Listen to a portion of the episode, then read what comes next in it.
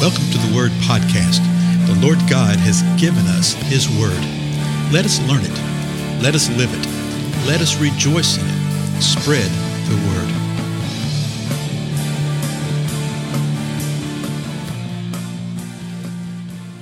Blessings, everybody. This is Dale. Thank you so much for joining with me again on the Word Podcast. We continue our examination of First Timothy. Paul wrote this inspired by the Holy Spirit to Timothy, and he's dealing with a lot of various uh, issues within Timothy's life and within the church. And by issues, I don't necessarily mean sins. I mean things where he's seeking to motivate him, seeking to encourage him. Yeah, he's correcting some things. There's no doubt. He's actually shown them how they ought to live together. Okay, so that's the reason that it's so worth our examination because we need this as the body of Christ. Uh, let me go back and go through the last two verses that we looked at in our last time together because they set us up for the balance of the chapter. Paul said this in 1 Timothy 4, verse 7. He's telling Timothy, but have nothing to do with worldly fables fit only for old women. On the other hand, discipline yourself for the purpose of godliness. For bodily discipline is only of little profit, but godliness is profitable for all things, since it holds promise for the present life and also for the life to come. Now, we saw in the previous episode that that is a big, big thing, that godliness has promise and holds promise for this life right now and the life to come. Now, verse 9 it is a trustworthy statement deserving full acceptance. So he's saying what I just said right here, this is a statement that is trustworthy in relationship to godliness. If you pursue, godliness, it will have a tremendous impact on this present life and will also have uh, impact on the life which is to come. So don't back off that. Okay? He's encouraging. So this is a trustworthy statement. It deserves full acceptance, not just partial acceptance, but complete, total ex- uh, acceptance. Verse 10 For it is for this we labor and strive, because we have fixed our hope on the living God, who is the Savior of all men, especially of believers. now, that's an interesting little phrase right there. But Paul's letting him know this. He said, We are pursuing this godliness. It is for this that we're laboring. Because of this is the reason that we go and we proclaim the gospel message. It's the reason that we labor, the reason we strive, because we've done what? We fixed our hope on the living God. And that really is a question for us. Uh, what is our hope based upon? Is our hope based upon the discipline, the things that we can do in the flesh? Or is our, or is our hope based upon godliness? Is our hope based upon the living God and what He can do in our life now and in days to come in the future? He's saying we have our hope fixed on the living God. And then he expands a couple things. Who is the Savior of all men? Gives us a little insight that God is the Savior of all men. Not just a portion of men, He's the Savior of all men. So, does that mean that all men are saved? You can imagine how people have twisted that around. And there's, there's actually a major uh, teaching that pops up uh, occasionally uh, within the body of Christ, universalism, where because of this verse right here and several others, they can take it and say, see, God is our Savior. He's the Savior of all men. And since Jesus died on the cross for all mankind, then all mankind is saved. They may have rejected God, they may have rejected Jesus, but it doesn't matter. They're all saved. And so they'll say something along that line. Well, that's not what the totality of the Word of God teaches. And even the rest of the sentence right here gives a little nuance, negating that, because he says, Who is the Savior of all men, especially of believers.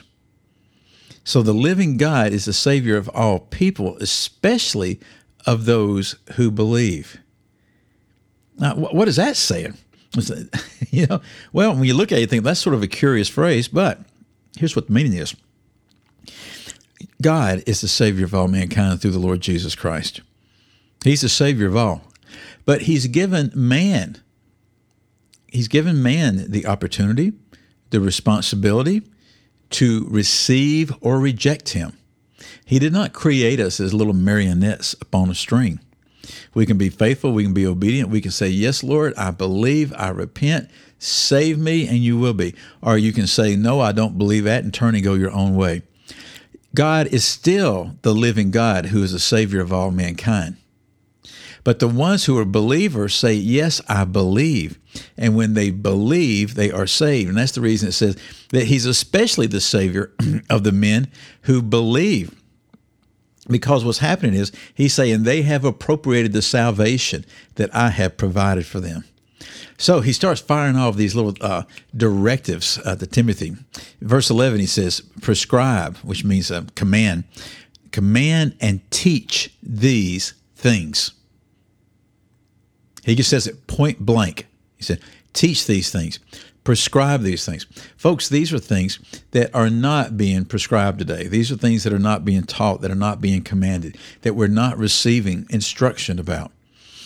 You know, in most pulpits, uh, the best you're going to get is somebody may stand up and read a scripture passage, but then they're going to get up and just uh, try to be relevant.